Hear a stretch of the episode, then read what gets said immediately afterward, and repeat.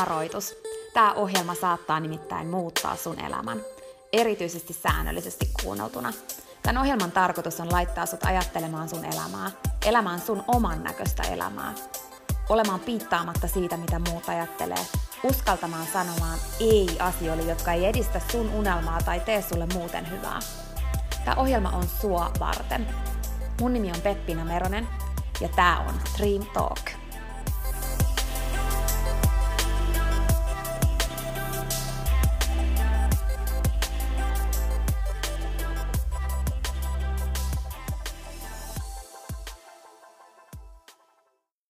Tänään sä pääset taas kuulemaan niin upeen ja rohkeen unelmien seuraajan haastattelun.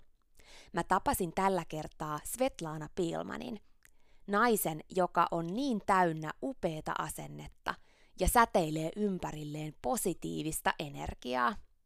Sveta on päätynyt toteuttamaan unelmansa ja yrittäjäksi suunnittelematta, pakon edessä, ja luonut rohkeasti oman unelmansa nollasta – upeen himo-, tanssi- ja treenistudion naisille. Tässä jaksossa sä kuulet siitä, miten rohkeus voi syntyä siitä, että rakastaa sitä, mitä tekee. Ja sä pääset kuulemaan myös niin koskettavan tarinan siitä, miten yksi tanssitunti voi olla ratkaiseva tekijä, joka oikeasti pelastaa ihan koko elämän. Svetalla on paljon tärkeää ja viisasta asiaa kaikille, jotka haluaa seurata omia unelmiaan. Mutta jos mä tiivistäisin tämän jakson yhteen lauseeseen, niin se olisi tämä. Seuraa elämässä rohkeasti sitä, mikä sua kihelmöi. Mut nyt sä pääset kuuntelemaan koko jakson ja rohkaistumaan seuraamaan sitä, mikä sua kihelmöi. Niin, ja mitä luultavammin, sä rohkaistut myös tanssimaan enemmän. Tervetuloa Dream Talk podcastiin, Sveta. Kiitos. Ihanaa, kun sä tulit paikalle. Sä toit vähän niin kuin auringon paisteen tänne, kun sä tulit tänne sisälle. Kiitos. Mä oon itse asiassa suuri fani, sun fani. Podcastit ja myös se pieni rohkaisukirja on ihan mun yöpöydällä, että kiitos. Tämä on suuri kunnia mulle. Kiitos. Tiedätkö, mä oon myös sun fani. Eli mä sitä päivästä lähtien, kun mä näin ensimmäisen kerran sun, sun jutut, eli sen, kun sä ohjasit ryhmäliikuntaa ja, ja niin kun, mä en vielä silloin tuntenut sua, mä tiesin, että sulla on oma studio ja, ja mä näin sut ekaa kertaa niin tekemässä sitä, mitä sä teet, niin musta tuli saman tien fani, koska sä oot, sulla on semmoinen, niin kun, sulla on jotain semmoista erityistä, mikä siitä, mitä sä teet, niin se ei ole pelkästään sitä, että sä esimerkiksi ohjaat liikuntaa, vaan kun sun tunnille tulee, niin siitä, sä lähdet eri ihmisenä sieltä pois. Sieltä saa niin kuin jotain semmoista voimaa ja uskoa itteensä ja si, niin kuin jotenkin semmoista niin kuin positiivisuutta siihen omaan elämään. Että oli ollut minkälainen päivä tahansa, niin kuinka pilvistä tahansa, niin sitten kun tulee sun juttu, niin sen jälkeen aurinko paistaa taas. No, ihana kuulla. Tämä on ihan hunaja mun korville. Ihanaa. Hei, kerro vähän, kaikki ei tiedä varmastikaan, kuka on Sveta ja, ja mikä on Himo-studio, ja se on kuitenkin ollut sun unelma, minkä sä oot perustanut, ja se on tosi upea juttu. Niin kerro vähän sun tarinaa, mistä tämä himo syntyi, kuka on Sveta ja millainen matka on ollut tähän pisteeseen, missä nyt ollaan? Voi mamma mia, mistähän mä aloitan? Ää, no mä oon Sveta. mä oon yrittäjä, mä oon tanssinopettaja ja liikunnanohjaaja ja Peloksen Master Trainer Suomessa ja mulla on perhe, mulla on pieni poika 7V ja aviomies ja himo, joo. Himo on ehkä se mun semmoinen päälapsi. No kerro vähän siitä, että mistä kaikki sai alkunsa. Tiesit sä, oot sä aina tiennyt, että sä haluat esimerkiksi luoda oman liikuntastudion paikan nimenomaan naisille, vai, vai syntyykö tämä idea jostain? Millainen matka sulla oli niinku yrittäjäksi? Tiesit sä aina, että sä haluat olla yrittäjä esimerkiksi, vai? Öö, no en oikeasti, ja sitten äh, tota, kun mä tulin jo yli 30 vuotta sitten Suomen. Se piti olla semmoinen pieni keikka. Mä tulin vaan mun opettaja Tuuraman, mutta sitten se vain kesti ja kesti ja kesti. Ja tiedät, kun usein multa kysytään, että no, sä tulit varmaan käymään ja tapasit miestä ja sitten sä jäit. No ei, mulla meni just toisenpäin, että mun ei pitänyt jäädä. mä tulin ihan muuten vaan ja sitten tota, kuitenkin jäin. Ja ää, mä oon koska en ole ajatellut, että minusta tulisi yksi kaunis päivä yrittäjä, koska mä oon syntynyt Neuvostoliitossa ja jonkun aikaa ehdinyt siellä asuakin ja elää ennen kuin kaikki hajosi. Tai Virossa me asutin oikeasti, mutta Neuvostoliitossa mm-hmm. se oli. Ja, tota, ja silloin se koko niin kuin järjestelmä ja se aika ei oikein niin kuin kannustanut siihen, että sä voit, niin kuin, tiedät, kun käyt koulua ja mietit, että no minusta sitten tulee. Et siinä oli aika selvät jutut, että tytöt ja hyvät pojat käy peruskoulu loppuun asti ja sitten tietysti joku mieluummin korkeatasoinen ammatti tai koulutus. Ja sitten tietysti jos vähän huonompi koulussa, niin sitten meet johonkin tehtaalle ja ja, mutta riippumatta sitä, että mitä olet opiskellut ja mistä sä sait se työpaikka, sä oot sitten loppuelämä siinä samassa paikassa. Ja sitten ennen kuin minusta ei edes ehdinyt tulla kunnon, kunnolla tavallaan aikuinen, kaikki oli hajoilla ja koko maailma oli yhtäkkiä auki ja omatkin vanhemmat oli ehkä pikkusen sekaisin, että mitä tässä pitää mm. tehdä. Ja monet munkin ystävät esimerkiksi, niin kuin minä itsekin, me saimme vähän niin kuin semmoinen niin kuin, ikään kuin äh, loose leash, että yhtäkkiä, tiedätkö, voinut tehdä se, mitä oikeasti halusi, eikä se, mitä ehkä susta odotettiin. Ja mä oon jo koulun aikana ää, näin, että mä tykkään opettaa, ja se oli siinä vaiheessa vain sunnuntaisin yksi tanssitunti, joka oli tarkoitettu lapsille ihan tavallisessa koulussa. Ja se oli niin kun, ehkä jotenkin jäänyt mun takaraivoille, että vaikka mä sitten hain ihan tanssijaksi ja opiskelin ja niin kun, monet niin kuin, ollut mut, mutkia ja nousuja matkalla, mutta se jotenkin aina vei sinne takaisin, että jossain vaiheessa mä olin taas ja taas opettamassa. Ja Suomessakin mä itse asiassa ehdinnyt olla äh, lehtinjakaja. Mm-hmm. Se oli erittäin mielenkiintoinen ura, joka kesti viikko. mä, olin, mä olin niin huono siinä, että onneksi mä täysin heti, että mun kantaa lopeta, koska minä ja Kartta ei niin kuin, sillä lailla mene yhteen. Ja sitten tota, mä oon ollut remontikaupassa Reskontran puolella ja mä oon ollut käynyt floristikurssit ja ollut kukkakaupassa ja hautaustoimistolla töissä. Ja sitten mä oon asunut tässä välissä myös Espanjassa, missä mä yritin ostaa käytetyt auto-osat ja tuoda niitä Suomeen. ja sitten joka ikinen semmoinen niin kuin, ää, käynti jossain toisessa ammatissa, mä kuitenkin taas ja taas palasin siihen saman. Ja hyvin monet mun kollegat ja liikunta-alan ja erityisesti tanssin puolen ihmiset, niin kun me, mä luulen, että meillä kaikilla on edes pikkusen se ajatus, että joskus ehkä oma paikka, mm. mutta kuinka monet sitä unelmoi ja loppujen lopuksi kuinka harva sitä tekee, niin mäkin ajattelen, että okei, se on ehkä jossain määrin on olemassa se ajatus tai unelma, mutta se ikinä ei tule tapahtumaan.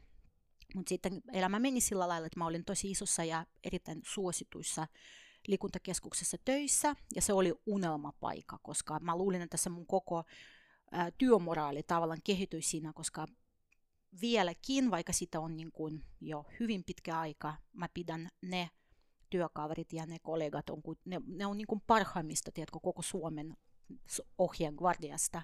Mm. Silloin kun ohjaaja pystyy niin kuin täys nollasta luoda oma tunti, tehdä omat soitolistat, miettiä miten sä opetat ja miten se niin kuin menee eteenpäin ja miksi sä teet just näin ja mi- miten se palvelee ihmisiä, joka tuli tunnille. Siellä oli ne kaikki. Plus oli ylipäätään sellainen asenne, että yhtäkään tuntia ei peruttu. Me ei oltu, kuka meistä ei oltu vain töissä. Sitä paikka niin hoidettiin koko sydämellä ja siihen mä kasvanut, siihen mä menin ja nimenomaan heidän keskuudessa mä tavallaan halusin olla myös yksi parhaimmista, eikä niin kuin so-so riviohjaaja. Mutta sitten kävi ilmi, että siellä on niin kuin aika paljon äh, ikään kuin tehty lain vasta, vastaan asioita, ja se on siihen aikaan oli ehkä jopa ihan normaalia, koska liikunta-ala on ollut pitkä aika Suomessa erityisesti hyvinkin villiala. Ja sitten me päädymme loppujen lopuksi lakkoon ja me saimme potkut ja sitten huhuen kautta meille tuli sellainen viesti, että yhtäkään paikan siinä kaupungissa ei kanta hakea, koska meistä kuka ei tule saamaan työpaikat, vaikka oli tiedossa, että on oikeasti rauta-ammattilaiset ihmiset on kyseessä. Ja silloin tuli se ajatus, että perustetaan oma paikka. Mm. Ja sinne tuli sitten meidän kaikki työkaverit mukaan. Ja mä olin yksi niistä osakaista. Sillä lailla vahingossa tai pakon edestä musta tuli yrittäjä, koska mä en koskaan ajatellut, että se voisi olla nyt sitten niin kuin tulevaisuudenkin juttu. Kaikki tapahtui niin nopeasti ja oli niin outo. Et, mutta kun mun kaverit lähti sinne, niin mä ajattelin, että okei, minusta voi olla apua ja mua pyydettiin mukaan sinne, se ei ollut lähtökohtaisesti mun idea. Niin sitten mä olin siinä mukana.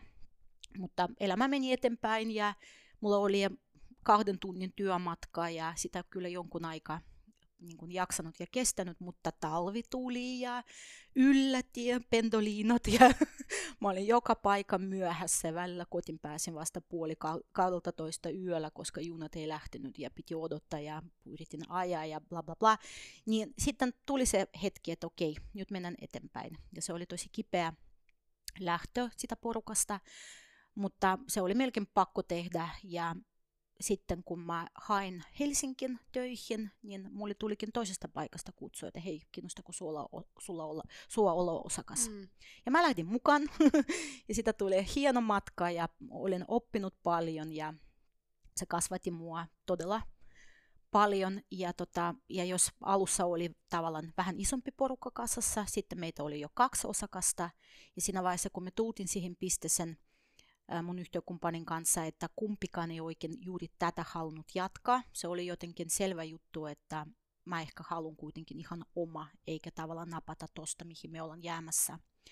Ja, ää, niin, ja sitten silloinkaan mä en vielä tajunnut, että mitä mä mein, meinan tehdä, vaan mä yritin hakea päivätyö taas jälleen kerran ja katsella, että olisiko minusta jossain muualla niin kuin, ää, avuksi tai ylipäätään. Ja päädyin sitten kaupunkin puolelle ohjelman kuitenkin liikunta. ja sekin oli tavallaan mielenkiintoista ja tosi opettavaista, koska mä kuitenkin tulin balettipuolelta, missä oli lapset, tiedätkö, kaikki taipu ja notkeus vaikka muille jakaa ja sitten oli aikuispuoli, missä taas niin kuin, kuitenkin perustervet ihmiset liikkuu ja ne haluaa laihduttaa esimerkiksi tai tällaista mm. semmoisia niin kuin, niin kuin silloin, jos ajatellaan mm, kuitenkin ehkä koko maailman kaikeudessa, että mitä on olennaista ja mitä se liikunta voi sulle antaa, mutta semmoisia niin pieniä ongelmia kuitenkin ehkä tuolla puolella, niin sitten yhtäkkiä nähdä, mihin se ihmiskeho voi mennä ja miten ihmiset ää, tavallaan suhtautuu itseään oman kehon ja oman elämän, kun se jalka yhtäkkiä nousekaan tai mm. käsi liikkuu, niin se oli taas hyvin silmiä avavaa, että tavallaan, että mihin mun sydän sykkii ja mitä mä haluan tehdä, minkä takia mä liikun myös silloin, kun tiedätkö, peffajumissa ja niin kuin väsyttää ja ei saanut syötyä tai ei ole fiilistä edes olla ihmisen edessä ja ainoa ajatus, että mä haluan olla äidin kainalossa, kainalossa turvassa ja tällaista. Sielläkin oli itse asiassa niin kuin mielenkiintoisia ää, tapauksia. Mä olin y- ää, yhdellä aamupäivällä Tuuramassa ja siellä oli mulle uusi ryhmä. Ja sitten kun mä tulin sinne, se oli tosi aikaisin vielä kello ja oli kaukana ja kesti löytää. Et kun ihan niin kuin juoksen bussin perään ja hiki valu selästä. Se tosi inhottava olo. Mutta okei, mä saapun sinne paikalle, ryhmä siellä on tavallaan valmiina. Meidän pitää aloittaa ja yhtäkkiä pukkarin ovi meni auki ja sinne käveli semmoinen niin kuin oikein niin kuin voi kukka mummo, tiedätkö, se, se permanentti. Ja se tosi reipasti käveli ihan sinne koko rivin eteen, koska ne rouvat oli rivissä jostain syystä. Ponnista ylös. Ja silloin kun se lähti niin kuin kohti lattia, mä tajun, että se meina hypätä sivutan spagaatin ja ikä on ehkä reipasti yli 70. Niin siinä se koko hyppy kesti ehkä kaksi sekuntia, mutta mulla mielessä kävi kaikki, että jos paikat revittää, repeää, että millä mä elvytän häntä, missä meillä kylmät pussit, mamma mie, miksi se teki just mulle tämä, ja pääsekö se ihan oikeasti sivutaan spagaatin, ja miksi pitää ponnistaa, ja kaikki, niin kun, tiedätkö, ihan kauhuja, ihailuja, kahdessa sekunnissa tyylin koko elämä silmin edessä, että tähän kun loppu mun sitten työskentely tässä paikassa, että mummo hyppäsi sivutan spagaatin ja Sveta sai potkut. jotain sellaista. Sitten jälkeenpäin se selvisi, että no se pääsi sinne tosi nätisti ja otti oikein kaunis asento ja hymyili mulle söpösti. Selvisi, että hän on entinen rytminen voimistelija ja koko elämä kärsinyt yliliiku, yliliikuvuudesta. Mm. Ja sitten kun ikä tuli, niin hän vihdoin oli vain tosi notkea. Ei sen kummempaa. Eli sivutan spagaatit siinä iässä vielä ja kaikki niin kuin, muut jutut sujuu. Ja se oli semmoinen niin testi, joka ikinen uusi ohjaaja joudui mennä sitä läpi. Ja mä vieläkin muistan ne mun fiilikset, kun mä katselen, se lähestyi sitä lattiassa, vaikka se kesti ehkä just pari sekuntia, mutta sellaista oli. Mutta joo, että siinä vaiheessa ehkä vahvistui tai oli jotenkin, mä en tiedä, mä en osaa selitä, mutta tuli sellainen hetki, että se on nyt tai koskaan. Ja mä lähdin etsimään sopivat tilat ja olin sata varma, että yksin mä en ainakaan pysty tähän. Mä olin myös kuumisti etsimässä yhteykumppaneita, ja, koska mä en koskaan ollut yksin. Mä en mm. ole ikinä kokeillut sellaista ja mä olin varma, että mä en niin kuin pysty kuitenkaan siihen, että ei kannata edes yrittää. Ja loppujen lopuksi mä löysin sopivan tilan. Se oli hyvin pieni studio ja se oli tavallaan aika, mm, no, helppo, turvallista ehkä, koska mä kävin kuitenkin ohjamassa ja mä tiesin, että ainakin semmoiset pakolliset kulut mä pystyn tuolla niin hoitaa. Eli nyt mä voin vain keskittyä siihen, että mulla on paikka, mihin mä aina haluan tulla. Mulla on paikka, jossa on tiimissä ihmiset, ketkä mä haluan nähdä aina. Ja sitten toivon mukaan me saadaan vielä asiakkaitakin. ja nyt kun lähtökohta on tämä, ehkä asiakatkin sellaiset, ketä aina halutaan nähdä, että sitten niin kun tästä sitten eteenpäin. Ja mietin nimeä, ja mulla siis oli Mamma Mia, mikä vaihtoi, että mulla oli muun muassa Fitness Planet. Muita hirveitä mä en ihan muista kaikki, mutta siellä oli vaikka muille jakaa tommosia. Ja mun mies yhtäkkiä sanonut, että kun sä teit aina kaikki niin intohimoisesti, että miksi sä et kutsusit sun paikka himo tai intohimo. No sitten se intohimo se oli jo vähän liian pitkä, ja sitten mä päädyn, että se on himo. Hmm. Ja äh, oli, äh, yksi esimerkiksi oli sellainen kandidaatti, ketä mä oikein haaveilin, että hänestä tulisi mun yhteykumppani, koska se oli tosi lahjakas nainen, aivan ylimukavaa ja siis niin kuin, ihan tiedät, kuunnelmatyyppi ja ammattilainen vielä kaiken lisäksi. Äh, ja tota, mutta hän sitten, kun me kävimme näitä nimivaihtoehtoja läpi, ja mulla oli tosi vahva sellainen olo, että se pitää olla himo, että karvat oikein pystyn, tiedätkö, mm. sillä lailla, niin sitten hän taas koki, että se on semmoinen nimi, että se ei pysty olla yrityksessä, miten nimi on niin kuin himo, ja hän sitten ilmoitti, että ei hän jatkakaan, ja se oli mulle ehkä semmoinen viimeinen checkpoint, että kannatako, koska nyt tällenkin niin kuin, ihana tyyppi niin kuin, ei lähde mukaan nimen takia. Mutta sitten nyt kun sitä on jo hyvin pitkä aika, noin sata vuotta, mä olin itse asiassa yhdessä valmennusryhmässä, missä oli vetäjänä Jari Sarasvuo, ja mä ihailen hänet tosi paljon, niin hän oikein tarttui tuohon himonimen, ja hän sanoi, että voi että mikä nimi, tämä on maailman paras nimi yritykselle. Ja sitten mä olin, no niin, että ei tarvinnut odota kuin tyyliin 20 vuotta. Kuulla, että se on hyvä vaihtoehto. Mutta joo, oli itse asiassa toi himon liittyen, koska se, sehän, niin kun, kun mä oon ulkomalainen, niin mun korvan se on passion. Mm. Mutta mä huomasin, että monet suomalaiset kuulee se enemmänkin niin kuin last, niin kuin mm. himona, ei niin nättinä himona mm. ehkä. Mutta sitä vaiheessa, kun me aloitettiin mainosta, meillä oli sinne flyer, missä lukee, että kaksi naista yhden hinnalla. Ajatus tietysti, että tunnille kaksi naista voi tulla yhden hinnalla.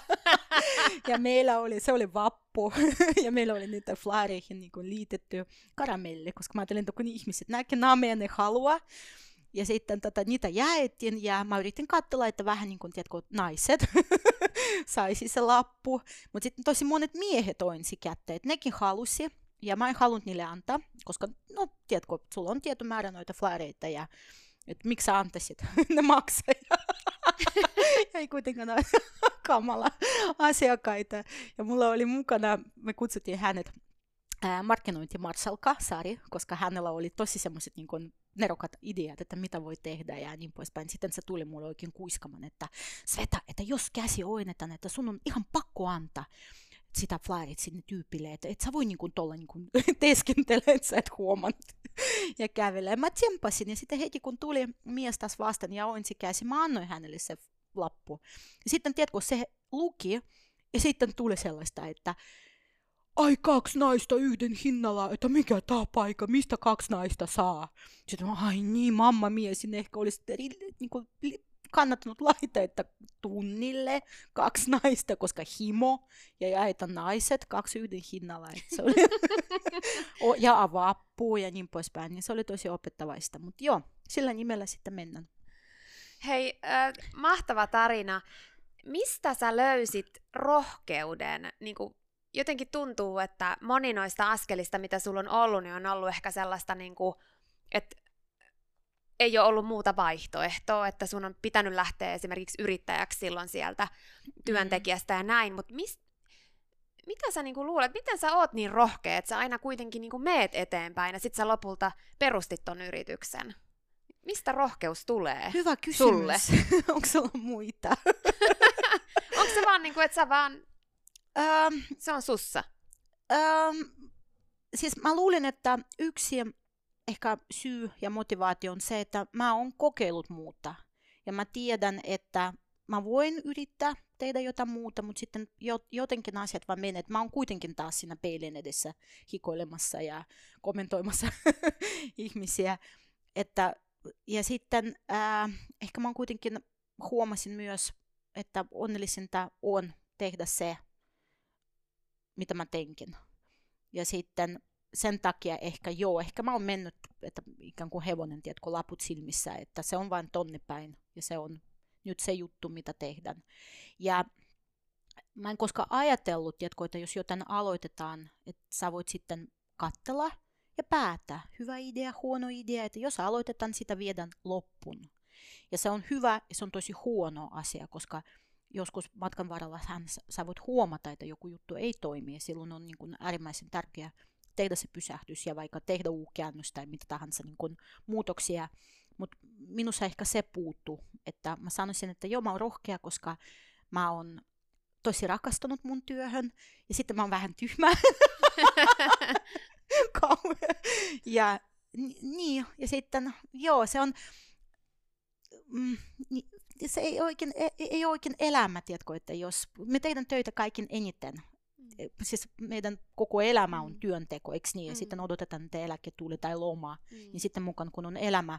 Ja se on niin kuin ehkä parasta, ja ehkä se on vahvistunut vaan koko aika, että minkä takia myös, kun on noita huonompia päiviä tai koko maailmatilanne on semmoinen, että ihan oikeasti pakka nyt pillit pussin ja lähde menemään, niin tota, kun joskus vaikka olla mökillä kavereiden kanssa ja tällaista, niin sitten kaikki, ah vitsi maanantai, ja tiedätkö, ja mä oon sillä, että vitsi vasta maanantai, mulla eka tunti tiistaina, miksei voi olla jo tiistai. Ja sitten taas, niin kun, että mulla ei ole semmoista, että no on, okei, okay, on. Jos on juhlapäivä, jos on jotain oikeasti vähän semmoinen niin so-so olo, että ei aina ihan jaksa. Ja joskus voi olla ihan just tämä, että äitin kainalo olisi niin kuin paras asia maailmassa. Mutta siis loppujen lopuksi mä aina haluan töihin. Mm. Että mun kanssa esimerkiksi on varallista pitää pitkiä lomia, koska sitten koko suku joutui jumpata. Tuli semmoista, että niin, eh, eh, joo. Kuulostaa tosi ihanalta ja mun mielestä just siltä, että tekee sitä, mitä oikeasti rakastaa. Miten sä löysit tanssin? Miten sä löysit sen, että se on oikeasti sun juttu? Menikö sä sattumalta niin kuin lapsena tanssitunnille vai mi- mi- muistatko semmoista hetkeä, milloin sä oot niin kuin tajunnut, että tämä on mun juttu? Äh, joo, mä muistan, että äh, mä oon ollut judo-harjoituksessa, mihin mua vietty väkisin itkien, ja kaikilla oli hienot kimonot, ja mulla oli puvilla sukkahousut, koska ei ollut kimonoa, ja niistä ei tosta vaan ostettu mistä. Ja se oli tosi nolo ja tosi inhottava, ja sitten kun kaikki pelasi lämmittelyn vuoksi amerikkalaista jalkapalloa, mä muistaakseni yritin tehdä jotain grangete-tyyppistä kulmasta kulman, ja mun valmentaja, korealainen valmentaja, oli aivan mahtava. Hän jossain vaiheessa vain vähän niin kuin sillä puolivitsinä heitti, että, että sun pitää mennä tanssitunnille, että tämä ei ole sun paikka. Ja, ja sitten mä menin, mä itse asiassa yritin ensin päästä pari tanssin, mutta sitten mulla ei ollut paria. Ikuinen ongelma, kuinka monet tytöt jättää sitä harrastusta sen takia, koska ei ole paria. Ja, ja sitten tuli karakteritanssi ja sitä kautta sitten löytyi myös klassinen valetti ja sitten sitä niin kuin, vain kattoon tai mm. taivasrajana, mm. näin sanotaan. Joo, että se, joo. Eli niin, vahinko ehkä. Mm. Hei, kun ihmiset näkee sut, niin mm. ihmisethän näkee, että oo ihana, kaunis vetä, joka säteilee ja tekee omaa juttua, on perustanut oman studion ja niin kuin, että hyvähän Svetan on. Hyvähän Svetan on, se on niin rohkea ja se on niin kuin, silloin varmaan käynyt tuuria näin, niin niin voisit sä vähän vielä niin kuin valasta sitä, että onko se oikeasti ollut niin, että silloin kun sä teit sen päätöksen, että okei, nyt mä perustan oman paikan ja, ja tota, siitä tulee hieno ja sen nimeksi tulee himo ja näin, niin onko kaikki niin kuin tuotu sulle sen jälkeen semmoisella kultaisella tarjottimella näin, että tadaa, tässä näin ja tuuri on käynyt ja sitten ollaan nyt tässä tilanteessa vai oot sä kohdannut haasteita ja vastoinkäymisiä? Totta kai. Kuka meistä ei kohta niitä jossain vaiheessa ainakin. Ja, ja varmaan melkein kaikista, tai siis kaikista ohjeista ja opettajista, tanssiopettajista esimerkiksi, on varmasti sellainen kuva, että se on tosi kiva. Se on tosi kiva ilman muuta, mutta totta kai meilläkin on vaikka mitä elämässä, tiedätkö, että joskus voi olla just ihan väsymystä, ei ole semmoista fiilistä, että just nyt tekisi mieli tanssia ja seikata ja vatsat sisään siellä suoraksi ja tää, ai että. Mulla on ollut semmoisia tilanteita, kun mä sain tietää, että mun äidillä on syöpä tai mun ukki kuoli, tiedätkö, ja mulla oli niin kuin tasan kolme minuuttia tehdä se päätös, että ohjanko mä sitä huolimatta nyt tuntia vai lähtinkö mä pois. Ja sitten, äh, niin, ja jos esimerkiksi vaikka joku lääkäri just ennen tärkeä leikausta saa tietää, että okei, joku suruutinen, mm. niin mitä hän teki silloin? Meneekö hän leikaman silti, otako hän se riski, että hän pystyy keskittyä? Se on tosi iso juttu, eikö niin? Ja tosi tärkeä juttu voi olla toisen ihmisen ikään kuin henkiä sitä kiinni, tai lentokapteeni, lähtikö se mm. lentämään tuommoisesta. Ja sitten se, se on vaan tuntia, tanssitunti, jumpatuntia. Että onko mulla silloin oikeus pistää esimerkiksi oma suru tai joku sellainen tilanne etusijalle. Ja mä oon mennyt ohjaman ja monesti mä oon ajatellut, että okei, että ehkä mä oon tavallaan ehkä, mä ehkä voi sanoa, että mä oon ehkä jopa ylpeä sitä, että jos mä oon luvannut, että mä ohjan, mä ohjan. Mulla voi olla pääkainalossa ja voi olla vaikka mitä, mutta mä ohjan ja mä ohjan hyvän tunnin. Että se voi olla, se ei välttämättä ole mun elämäni paras tunti, mutta se on hyvä tunti, koska se on ehkä ammattiylpeys, että jos ihmiset tulee, niin ne saa se, se mitä ne odottaa. Mutta sitten se oli tosi pysäyttävä hetki muun muassa ää, niin kuin tähän liittyen, mm. jo, koska mulla oli ollut useampia vuosia yksi tunti perjantaisin. Ja se oli semmoinen niin vaikea päivä, koska ää, mulla oli ainoa vapaa päivä lauantaisin. Ja perjantaina mä ensin on, on ollut vastaanotossa ja hiljasta, tiedätkö, ei ole ketään, sä oot tyylin yksin koko päivä ja sitten vasta illan lopussa, mä en muista oliko se puoli seitsemän tai puoli kuusi, se tanssitunti alkoi. Mä yritin psyykätä joka ikinen viikko itse, että mä etsin hyvät musat, mä pukeutuin, mulla on aina ollut kukkatukassa ja jotain huivi tai jotain, tiedätkö, jotain mä tein semmoista vähän niin kuin, että se oli, koska se oli mun ikään kuin viikonloppu. Lauantaina piti palautua, pa- palautumisesta pitää kiinni ja sunnuntaina mulla oli taas työpäivä. Se oli ainoa semmoinen hetki, milloin mä vähän niin kuin bilehtin. ja äh, se meni mun mielestä ihan ok ja mä olin ihan tyytyväinen. Ja sitten mä sain kutsu ohjata yksityinen tunti yhdelle meidän asiakkaille, joka kävi perjantaisin aina tunnilla. Se oli hänen ainoa viikotunti. Ja sitten kuvittele, musta oikeasti että siinä hetkessä tuntui, kun hän sitten tunnin lopussa nousi mun kanssa lavalle ja piti pieni puheen, se oli ihan epätodellinen tilanne, kun hän kertoi, että kaksi viimeistä vuotta hänellä oli tosi vakava sairastuminen, hänelle tulee avioero ja siinä ympärillä oli vaikka mitä. Ja hän on päätänyt, hän oli tosi masentunut ja hän jossain vaiheessa päätti jopa, että hän teki itsemurhaa. Mutta sitten hän tuli tunnille ja sen jälkeen olo oli ihan ok. Viikko meni eteenpäin, hän taas teki se päätös, että no nyt, nyt loppu. Mutta sitten se muisti, ah, Svetan tunti perjantaisin. No, no hän käy vielä, vielä, vielä yhdellä tunnilla sitten. Ja sitten tunnin jälkeen olikin taas parempi olo. Ja toi jatkui. Ja mä en tiennyt, tiedätkö? Ja mä olin ihan niin kuin älykällä lyönyt takaraivoa. Mä en voinut uskoa, mitä mä kuuntelen, koska sinne mä yhtäkkiä tajusin, että, että se ei ole vain yksi tunti. Se voi olla yksi tunti mun työviikolla. Hänelle se oli the tunti, tiedätkö, että, ja se oli niin kuin uskomaton tilanne, mitä mä en ikinä unohdan. Ja ehkä se opetti just sitä, että, että voi olla erilaisia tilanteita, mutta jos mä nyt pystyn ottaa vielä yksi askel eteenpäin, se voi olla toiselle ratkaiseva hetki. Ja välillä tuntuu jopa hassulta sanoa näin, koska no oikeasti tämä on vain liikuntatunti, tanssitunti, vatsapepputunti, mitä tahansa tuntia. Mm. Mutta kun me ikinä tiedämme, mistä läpi toinen ihminen on menossa ja mitä se voi tarkoittaa. Että joo, näistä vastankäymisistä. Mutta joo, yrittäjyys, pelkä sana eli suomeksi yrittäjä. Mitä sä yrität? Se on jännä. Se on aina, monet luulee, että yrittäjyys esimerkiksi on äh, tavallaan vapaus. Joo. Ja se on kuitenkin kaiken eniten vastu. Liikunta on tosi kiva, sen jälkeen on mahtava fiilis, mutta se ei ole ikinä se, että mä vaan hyppän ihmisten eteen. Siinä on paljon asioita, mitä mun pitää tehdä ennen sitä valmistautua ja joskus se on tosi vaikeaa ja joskus vaikka mulla on vaikka kuinka paljon kokemusta ja olen kuullut, että mä oon ihan hyvä opettaja, niin tota, joskus tunnin jälkeen, kun mä astun studiolta, mä oikeasti koko matka mietin, että, että, mit, että on sellainen fiilis, että jotain ei mennyt ihan nappin, että mistä se johtuu. Ja sitten sä käyt läpi, että oliko se liian nopea tempo, oliko se liian vaikea, oliko se epäloogista. Voiko olla, että ne eivät tykkää musta tai musiikista tai, tiedätkö, ja taas pitää vaan odota uutta päivää ja taas mennä ihmisten eteen ja tehdä, että se on välillä haastava ja vaativa. Että joo, ei ole tuottu tarjottimella vissiin.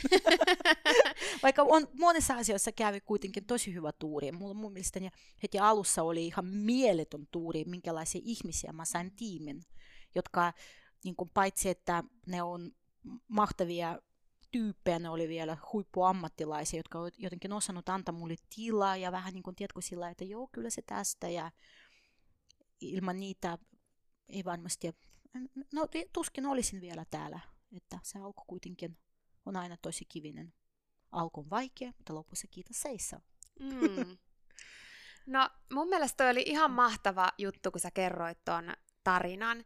Ja mä itse uskon niin vahvasti sanojen merkitykseen mm. ja siihen, että mun mielestä meillä on ihmisinä vastuu siitä, että meidän, tai meidän pitäisi ottaa vastuu siitä, että minkälaisia sanoja me toisillemme sanotaan.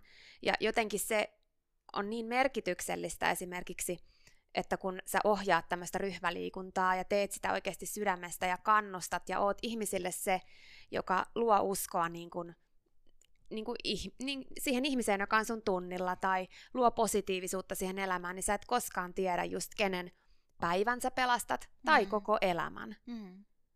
Et niin kuin, en mä tiedä, mun mielestä toi oli vaan niin mahtava tarina, joten kiitos kun sä jaoit sen. Joo. Tuosta itse asiassa liittyen, tiedätkö, viime viikolla, sitä ei ole niin pitkä aika edes vielä, ää, mä jotenkin tunnilla yhtäkkiä tajusin, että sen ryhmän naiset, meillä oli tu- menossa piloksin tunti itse asiassa, että ne on jotenkin sairaan hyviä, mm. tiedätkö? Ja mä sanon niille, että tajutteko te itse, kuinka hyviä te olette. Ja sitten isoin osa heistä alkoi naura, koska ne luulivat, että se on joku vitsi. Ja sitten mua se vaivannut pitkä aika ja mä oon miettinyt, että, että minkä, minkä takia ne luulivat, että se on vitsi. Sitten mä tajusin, koska heillä on niin muut ammatit, ne teki jotain muuta. Mm. Ja siinä, jos joku sanoo, että hei vitsi, sä oot tosi hyvä, että se on tavallaan loogista ja ymmärrettävää, mutta se, että sä teet jotain ihan muuta, mutta sitten sä oot silti tosi lahjakas liikunnassa, se on jotenkin semmoista odottamatonta, jota ei osata ottaa. Mm. Tiedätkö sillä mm. niin kun, että monet meistä ei tajua, kuinka hyviä me ollaan monessa asiassa. Ja sitten samalla viikolla myöhemmin mä pyysin tanssitunnilla nostaa kädet ylös, ketkä luulee olevansa lahjakaita. Yksi nosti kättä, ja sitten tunnin jälkeen se tuli tosi nolona selittämään, että, että vitsi, että mä heti nostin. Mä sanoin, sun piti nostaa. Siellä oli niin kuin useampia, kenen piti nostaa kättä, mutta tämä on just se pointti, koska me osataan ajatella kuinka, monessa asiassa meillä on hyviä. Mun, mun oma mies esimerkiksi on velho Excelissä. Se, mitä se osaa tehdä Excelissä, mä luulen, että Microsoftkaan ei tiedä, heidän ohjelma pystyy. Se on ihan, ihan uskomatonta. Mutta mä luulen, että jos hänestä kysytään, että hei, että missä asioissa sä oot lahjakas, se tuskin sanoo, että no mä oon tosi hyvä Excelissä, tiedätkö?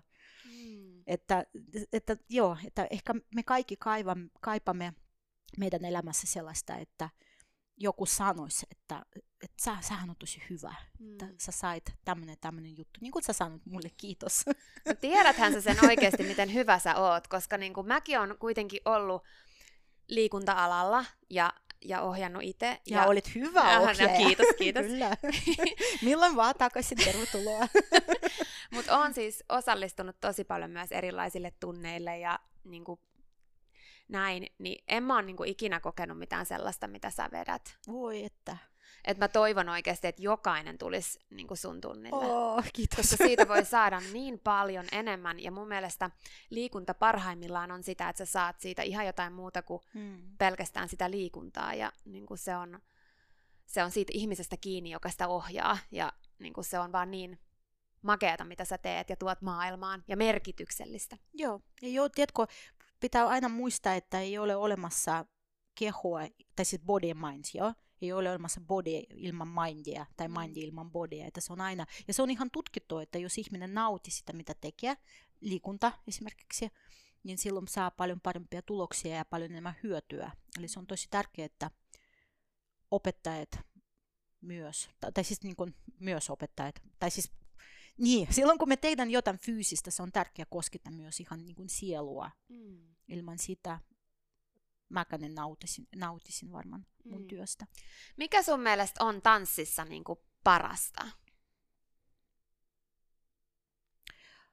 Mahdollisuus unohtaa kaikista muista, olla hetkessä,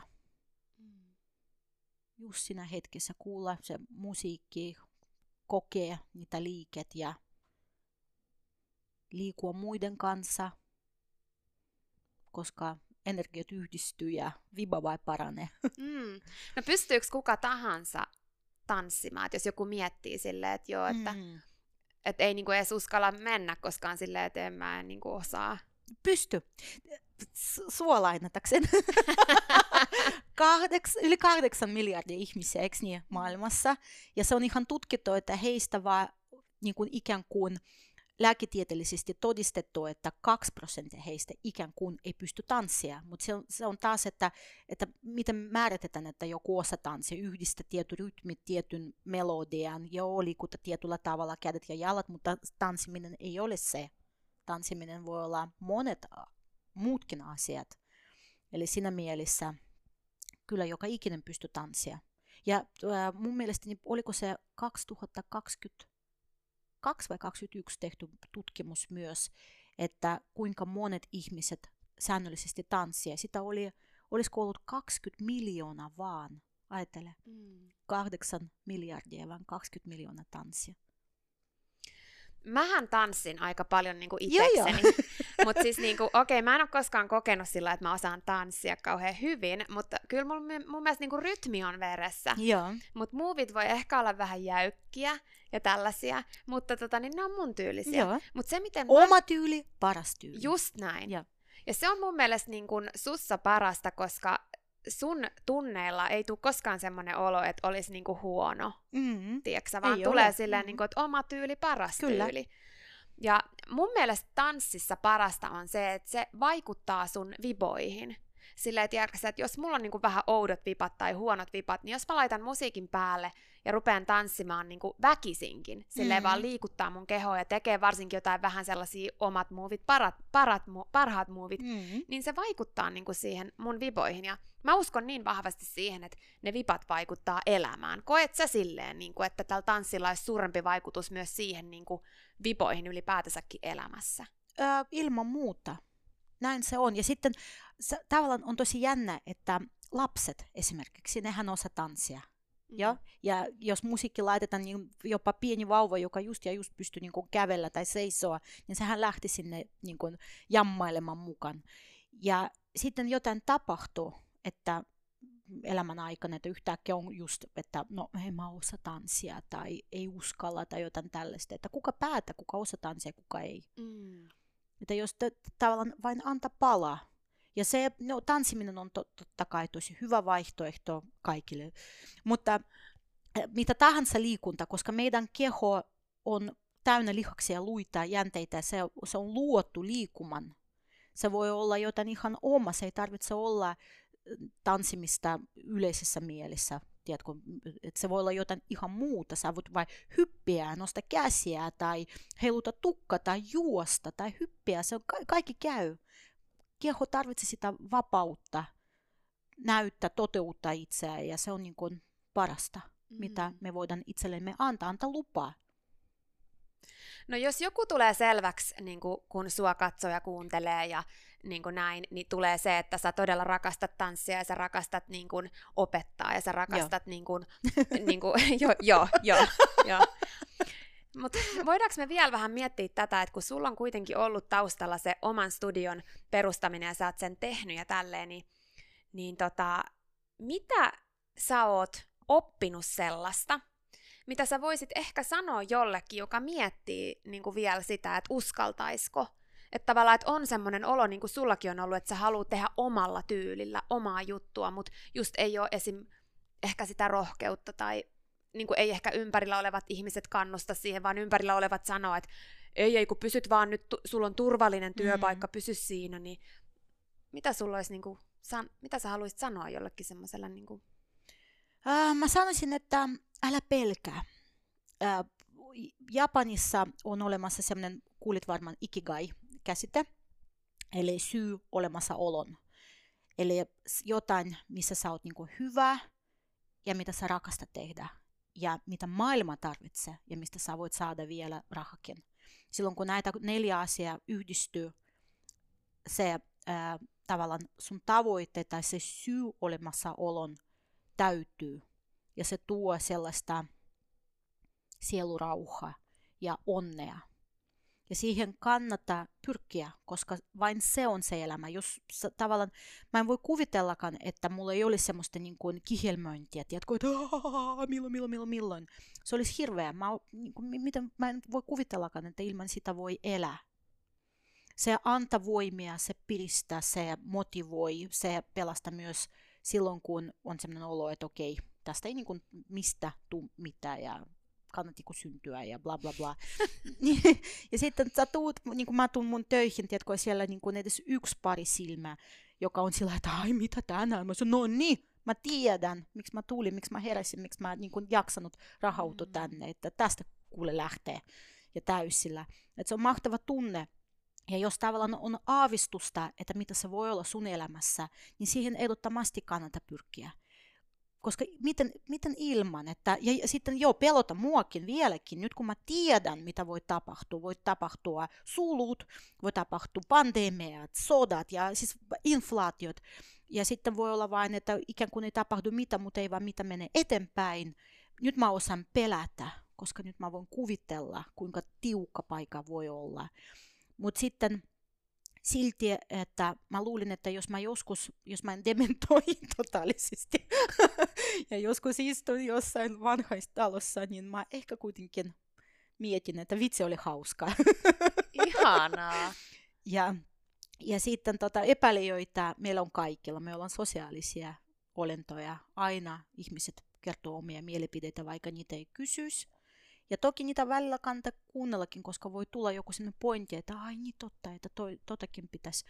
Mutta kannattaa miettiä ehkä, että, että jos toisella ei ole siipeä, se ei voi edes kuvitella, miten voisi lentää ja miltä se tuntuu. Että siinä mielessä ihan lopullisesti ja loputtomasti kuunnella ei kannata. Mm. Ja kaikissa on hinta että jos sä lähdet tavoittelemaan jotain tai jätät jotain tekemättä, sä maksat tavalla tai toisella. Omalla hyvällä ololla, ajalla, energialla, rahalla. Siis siinä on paljon tapa maksaa. Niin sitten kun sä teet jotain tai jätät tekemättä, niin ehkä kannattaa miettiä, että mitä se maksaa ja olitko sä valmis maksamaan sen. Vau, mitä juttuja. Mä menin ihan hiljaiseksi. Ja... Semmoinen. Hei, tota, sä puhuit tuossa siitä, että, että, niin kun, ähm, että se kihelmöinti ja että mitä järkeä on tehdä mitä, jos ei sulla semmoista niin elämässä tavallaan, niin liittyykö se ehkä sun määritelmään, jos mä kysyisin sulta, että m- mitä menestyminen on, kun menestymistähän voi määrittää monin tavoin, niin miten sä sen niin määrittäisit tai määrität? Menestyminen, tuo on niin kuin vaikea. Onnistuminen, ehkä se, että, että sunnuntai-iltana sä haluat, että sun työviikko alkaa. Silloin sä oot onnistunut ainakin duunipuolissa, mutta edelleen kun voi olla jotain muuta, joka ei varsinaisesti sun työ, mutta joka on silti tosi olennainen osa sun elämässä. Joten ei mennä siihen. Mutta mitä on menestyminen? Tosi hyvä kysymys. Menestyminen. Millä sä määrittelet sitä? Jos on rahaa, joo, kyllä mä haluan rahaa. Mutta otanko mä rahaa mistä tahansa? Tuskin. Alussa, kun esimerkiksi kun mä perustin yritys ja oli vain minä ja mun mies, me ollaan molemmat tosi työ, työhön orientoitu. Se oli helppo. Tiedätkö, meillä oli pitkä työpäivä, meillä oli kivat lomat, meillä oli paljon kiinnostavaa keskustelua, koska hän on myös tukenut muut yrittäjyydessä ja aina auttanut, kiitos siitä. Ja, sitten kun tuu, ja se oli tavallaan tosi kiva juttu. Mutta sitten kun mä sain esimerkiksi pojan, niin sitten hetkessä koko elämä teki semmoinen niin kuin niin kuin kuperkeikka, koska kun mä olin töissä, ja mä olin töissä viiden päivän synnytyksen jälkeen, koska olin messut, ja ilman minua tietysti mitä messuja ei voi onnistua, mun on pakko olla paikalla, ja just ja just pystyssä, mutta siellä mä olin, ja tämä tilanne jatkui kuitenkin melkein niin kuin ensimmäinen vuosi. Kun mä olin töissä, Mä olin sillä että hetkinen, miksi mä oon töissä, mulla on pieni vauva kotona, muhan pitää olla kotona. Kun mä olin kotona, mä olin hetkinen, miksi mä oon kotona, mullahan on yritys, mun pitää olla töissä. ja sitten semmoinen niin tasapainon etsintä niin kuin jatkuu ja jatkuu ennen kuin mä yhtäkkiä tajusin, että kun mä oon töissä, mä oon töissä, kun mä oon kotona, mä oon kotona. Mm. Ja sitten pitää olla tosi tehokas molemmissa, että kaikki asiat niin kuin sujuu. Ja ehkä menestyminen on se, että voisiko se ajatella siis sillä lailla, että se on silloin, kun tavallaan, että jos mua nyt huvittaa olla töissä, mä oon töissä, mutta jos mua nyt huvittaa ottaa Filip Kainaloon ja lähteä vaikka Lake Common, tiedätkö, katselemaan maisemia ja noita mahonkiveneitä, niin mä sitten menen. Mm. Onko se menestyminen? Mm. Jari Saras voi itse asiassa sanoa tosi hyvin, että menestyminen on muistaminen. Et, ja muistaminen on varmaan se, että, että miksi sä teet sen ja mihin sä haluat päästä, niin menestyminen voi olla myös ehkä siinä mielessä tavallaan, että sä muistat se sun ikigai tavallaan, että mihin sä pyrkit ja minkä takia sä oot tässä. Mm. Wow. Vastasinko? No, joo, siis mä niinku ajattelisin nimenomaan just sen, että se ikigai, minkä toit esiin, että tavallaan, että jos sä pystyt löytämään elämässä sen, mitä sä rakastat tehdä, mm-hmm. ja sit sä täytät jonkun tarpeen maailmassa ja sä oot onnellinen tehdessä sitä, niin eikö se ole niin kuin menestymistä? Mm. Tavallaan verrattuna siihen, että sä vaan tekisit jotain, mistä sä et esim. tykkää, mutta sä saisit vaikka rahallisesti siitä paljon rahaa, niin olisiko se sitten menestymistä? Mutta jos sä teit jotain, mistä sä saat rahaa ja mistä sä et tykkää, mutta jot on tosi tosi merkillistä koko maailmalle. Mutta sä et tykkää siitä. Onko se menestystä silloin? Niin, hyvä kysymys. Hmm. Ei tähän varmaan ole oikeaa eikä väärää. Ei niin. Mä oon joskus ajatellut, että tavallaan koko elämän tarkoitus mennä läpi kaikki, mitä eteen tulee ja säilyttää itseä. Mutta sitten kun mm. sä, miten sä säilytät itseä, koska säkin ehkä ihmisenä kuitenkin kasvat, mm. tai toivon mukaan kasvat, mm. ja kehityt, että sitten se prioriteetit muuttuu ja ajatukset muuttuu, mutta ehkä, niin mitä sitten se on se, mit, mi, niin, mitä sä oot sitten siinä vaiheessa, mm. että, että onko se sitten, että yksi näytelijä itse asiassa sanoi aika hyvin, että hän yrittää olla välittä, vä, vä, välittämättä sitä, mitä kritikot sanoo ja mitä ylipäätään ihmiset ympärillä mieltä hänen esimerkiksi työsuorituksesta. Että hän aina käy sisällä sellainen keskustelu itsän kanssa, että, että hävetäkö mua tämä, mitä on tehty tai mitä on sanottu tai mihin on suostu. Jos hävittää, niin, äh, häpeä, mm. mikä se oikea sana, mm. niin silloin pitää tehdä muutosta ja äkkiä. Mutta jos tavallaan itse on sillä, että kyllä, mä seison edelleen selkä suorana tässäkin mm. tilanteessa, vaikka koko maailma olisi eri mieltä, niin sitten vain jatketaan eteenpäin sitä samaa. Että voiko olla menestyminen myös se, että sä löydät semmoista niin kuin mittarien sisältä ja jatkat sitä omaa juttua. Mm. Mun mielestä ainakin ihan superinspiroivaa on ollut kuulla, kuunnella sun juttua siitä nimenomaan kihelmöinnistä ja siitä, että sä odotat sitä, että sä oikein pääset tekemään sitä, mitä sä teet, että se niinku aidosti kumpuaa sun sisältä ja mä määritän itse niin menestymisen sellaiseksi, että, että elämässä sulla on just sitä, ja sehän voi muuttua, kun sä muutut mm-hmm. ja sä mm. kasvat, että sä kehityt, että sitten sä, sulla on taas rohkeutta niin mennä kohti sitä uutta ja ja niin kuin taas tehdä sitä, mikä sua kihelmöi ja Joo. sillä niin sit sä niin kuin loistat. Ja luovuta saa. Luovuttaa saa. saa. Jos semmoinen tulee. Onko sulla ollut semmoisia hetkiä, että sun tekisi mieli luovuttaa ja heittää hanskat tiskiin, ja mikä sut on saanut ja saa silloin jatkamaan? Vastaanko rehellisesti? Vastaan No rehellisesti. tänään aamulla oli viimeksi. Joo, siis totta kai niitä tulee, mutta Mm. mä äh, tavallaan tosiaan jännä, äh, kun alussa, ehkä se on se alkun innostus, tyhmyys, halu tehdä oma juttua. Mä en koskaan ajatellut, tiedätkö, että ylipäätään, että saa luovuttaa. Ja sitten niin kun elämä on kova opettaja ja Siberia opettaa niin sanotusti, koska sitten mullahan on ollut pitkäaikaisen ensin niin pelkästään se mun studio, mutta sitten mä sain yhtiökumppani ja ää, me avattiin liikuntakeskus myös, lähdettiin ison ketjun yrittäjäksi mukaan. Ja tota, just siinä vaiheessa, kun se ikään kuin alkoi vähän niin kuin se lento nousemaan. Me oltiin itse asiassa lomalla siinä vaiheessa ja meillä oli valtava kampanja joulun, jouluna niin kuin menossa, milloin oli tarkoitus onnistua. Ja mä sisältäpäin päätin, että, että jos ei mene nappin, on hyvä hetki miettiä just, että eh, tästä ei tule mitään. Mm. Ja sisältäpäin mä en kuitenkaan uskonut, että tuohon menee, vaikka se oli tosi kivinen ja vaikea tie, koska tiedät, kun mentiin sillä että kyllä täältä tiedetään, miten pyöritään, sitten siellä oli kaikki ihan eri tavalla. Ja sitten just, just ennen sitä varsinaista joulua sen ketjun toimitusjohtajalta mulle tuli viesti, että nyt me ollaan siinä asiakasmäärässä, että nyt se on break even.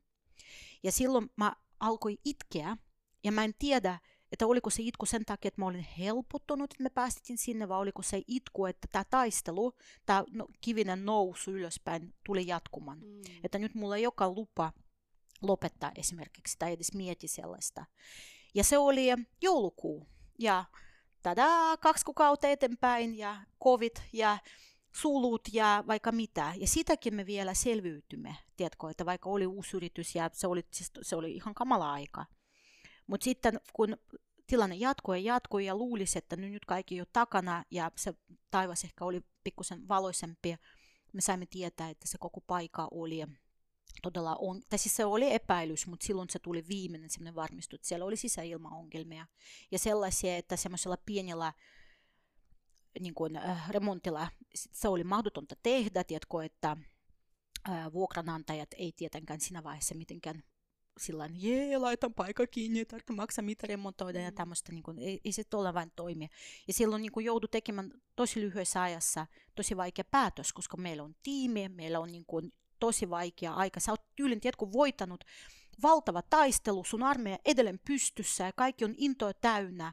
Ja sitten sä sanoit, että ovet kiinni. Ja se oli kamala päätös, se oli kamala aika. Onneksi me saimme se siististi tehtyä, että ei mihinkään niin kuin velat jäänyt, mutta se oli silti ihan sydänrepivä. Mun yhtiökumppanin kanssa, joka on myös mun ystävä, me ei pystytty sitä asiasta puhua puoli vuotta. Molemmat oli ihan niin kuin, tiedätkö, sydän sirpaleena, että, että miten tässä niin kuin näin kävi. Ja mahtava oli kuulla, että esimerkiksi Kati, se oli meidän tiimissä, niin hän sanoi, että hän seuraa. Okei, okay, nämä ovet kiinni, mistä me avataan uudet ovet, että hän seuraa. Että tämmöisiä sitten juttuja totta kai kantaa mm. ja motivoi. Mutta silloin mä oppin, että joskus on ihan hyvä katsoa ja tosissa miettiä, että is it worth it, että onko nyt aika luovuttaa ja miettiä taas asiat uudestaan. Ja nykyään mua ehkä motivoikin, että mulla on vapaus. Mä päätän joka päivä, että, että avanko mä niin kuin kone rupeaa miettimään, että mistä uudet asiakkaat ja miten mä voin kehittää mun toimintaa, miten mä voin kehittää minua opettajana esimerkiksi ja mitä mä voin tarjota mun naisille sellaista, että ne niin kuin haluaa tulla uudestaan ja uudestaan takaisin. Vau. Wow. Haluaisitko sanoa vielä jotain, esimerkiksi kolme tärkeintä juttua tai kaksi tai yksi, jos tulee mieleen, jollekin, joka haluaa seurata omia unelmiaan, niin, niin, niin kun, mutta tuntuu, että miettii liikaa, mitä muuta ajattelee, tai just, että ei ole oikein niin kun, ei tiedä, mitä jos epäonnistuu, mitä jos kaikki menee pieleen, ja mitä näitä yleisiä pelkoja on, niin mitä sä sanoisit semmoiselle, joka haluaa seuraa omaa unelmaansa? Pitää kuunnella itseä. Sisältäpäin me aina tiedämme, pystytäänkö vai ei. Ja siihen pitää luottaa. Ja sitten, jos on joku semmoinen oikeasti unelma, ja sä teet sen, ja sitten sä epäonnistut, loppujen lopuksi ehkä se viimeinen kysymys, että did you have fun? niin. Se on, se on, niin, se on t- t- turvaverkko totta kai ja joten semmoista backupia, että koska helppo, jos on sinku, tiedätkö, että no mä sitten jotain jossain niin kun, saan ja porukoille vaikka johonkin nurkan asuman, josta kaikki menee, että se ei ole todellisuudessa, sehän on paljon monimutkaisempia. Mutta sillä ehkä semmoinen niin kuin kunnon läp, käynti läpi, että mitä jos, miten sitten pystyy edes jollain tavalla turvata itseä, jos on vaikka yrityksestä kyse. Ja sitten ehkä keskity siihen, mitä oikeasti haluaa ja mitä se antaa sulle, koska mä uskon siihen, että me omilla ajatuksilla luodaan tosi paljon se ympäristö, että jos keskity siihen, että pelottaa, niin kuin muakin pelottaa, joka päivä jotain mua pelottaa, niin jos mä mietin vain siitä, mä näen vaan, että, niin, että tässä on se vara ja tässä on se vara. Mutta jos mä vähän niin kuin mietin sillä lailla, että mitä mä voin tehdä sillä että mun pelot eivät toteudu, vaan päinvastoin mun unelmat toteudu, niin sitten mä ehkä helpommin huomaan mahdollisuudet. Ja sitten ehkä se niin, tiedätkö, että ää, mä rakastan, mä näin joskus, oliko se Facebookissa sellainen kuva, missä oli, niin kuin, oliko siellä puuta jotain, ja siellä oli sanottu, että, että if you are not happy where you are, move, you are not a tree. Hmm. Ja se on ehkä pääte tähänkin, eli pitää vain miettiä, elämä on yksi, ja elämä on lyhyt. Elämä on niin lyhyt. Sitten milloin, jos ei nyt? Wow. Kiitos Veta, kun sä tulit Dream Talk podcastiin jakamaan sun ihania viisauksia ja tärkeitä ajatuksia ja tarinoita. Ja mä uskon, että moni sai tästä paljon auringonpaistetta omaan elämäänsä, mutta myöskin motivaatiota ja inspiraatiota mennä rohkeasti kohti omia unelmia, joten kiitos. Kiitos. Mä toivon myös, että moni innostuu tulemaan kokeilemaan mitä erilaisempia, upeampia tanssitunteja ja tunteja himolle. Voisit sä kertoa vielä vähän siitä, että miten pääsee himolle ja mistä sen löytää ja miten voi niin kuin, päästä mukaan himon maailmaan ja Svetan maailmaan? Oi kiitos. Uh, no www.myhimo.fi on meidän nettiosoite ja me ollaan tuossa Lönkälä, Kampin lähellä ja meille voi tulla ihan kokeilemaan. Ja pitäisikö meidän tehdä sillä lailla, että kun mainitsee Dream Talk, niin saa vaikka maksuton tunti voi tulla. No sehän on ihan mahtavaa, on, totta okay, kai. No niin, sovita näin. Eli Dream Talk koodilla, soittamalla tai laitamalla meille me- maili info at myhimo.fi. Voi varata itselleni ja vaikka ystävällekin, ystävän kanssa aina kivempiä, niin kuin, ää, maksuton tunti meille. Voi tulla tutustumaan ja katselemaan, mitä me tehdään, missä me mennään ja te- tehdä vaikka päätökset jatkaa. Sen jälkeen voi olla sellainen. Ja mä haluan kiittää sua, koska sä oot tosi inspiroiva ja kaikille suosittelen sun kirja, pieni rohkaisukirja, se on mahtava kirja ja on tosi, tosi iso kunnia olla tässä. Kiitos. Kiitos. Kutsut. Tiedätkö mitä? On tosi iso ilo ja kunnia, että mä oon saanut etuoikeuden tutustua suhun ja saanut sut mun elämään. Samoin. Kiitos. Kiitos Veta. Kiitos. Peppiina tässä vielä moi. Vitsit miten innostavaa taas kerran. Mä fanitin Svetaa jo ennen tätä jaksoa, mutta nyt mä fanitan vielä enemmän. Jos jollain on asenne kohdillaan, niin tällä naisella. Mä arvostan niin paljon ihmisiä, jotka ottaa vastuun omasta asenteestaan ja levittää ympärilleen positiivista energiaa. Mä oon tosi inspiroitunut ja mä toivon, että säkin oot ja että sä uskallat elämässä seurata sitä, mikä on se juttu, mikä sua kihelmöi. Ja lisäksi mä tietysti toivon, että sä innostuit tanssimaan enemmän. Muista, että niin kuin Sveta sanoi, oma tyyli, paras tyyli. Ja muista hyödyntää ilmanen tutustumistunti sulle ja sun ystävälle himolla. Jos multa kysytään, niin mä suosittelen isosti ihan kaikkia Svetan tunteja, mutta erityisesti piloksingia. Se on ihan mun suosikki. Mahtavaa, että sä olit kuulolla. Olisi ihan parasta kuulla sun fiiliksiä tästä jaksosta ja siitä, mikä sulle aikaan saa sitä, että kihelmöi. Laita viestiä Instassa tai tee julkaisu. Muista tägätä Dream Talk ja Himo Studio, niin me molemmat päästään myös lukemaan ja kommentoimaan sun julkaisuja ja juttelemaan sun kanssa. Olisi ihan mahtavaa, jos myös jakaisit tämän jakson eteenpäin. Laitetaan hyvä kiertämään ja tehdään yhdessä tästä maailmasta paikka, jossa yhä useampi ihminen uskaltaa seurata sitä, mikä kihelmöi. Niin ja tietysti tanssia enemmän. Kiitos kun sä oot tässä ja kiitos kun sä kuuntelit.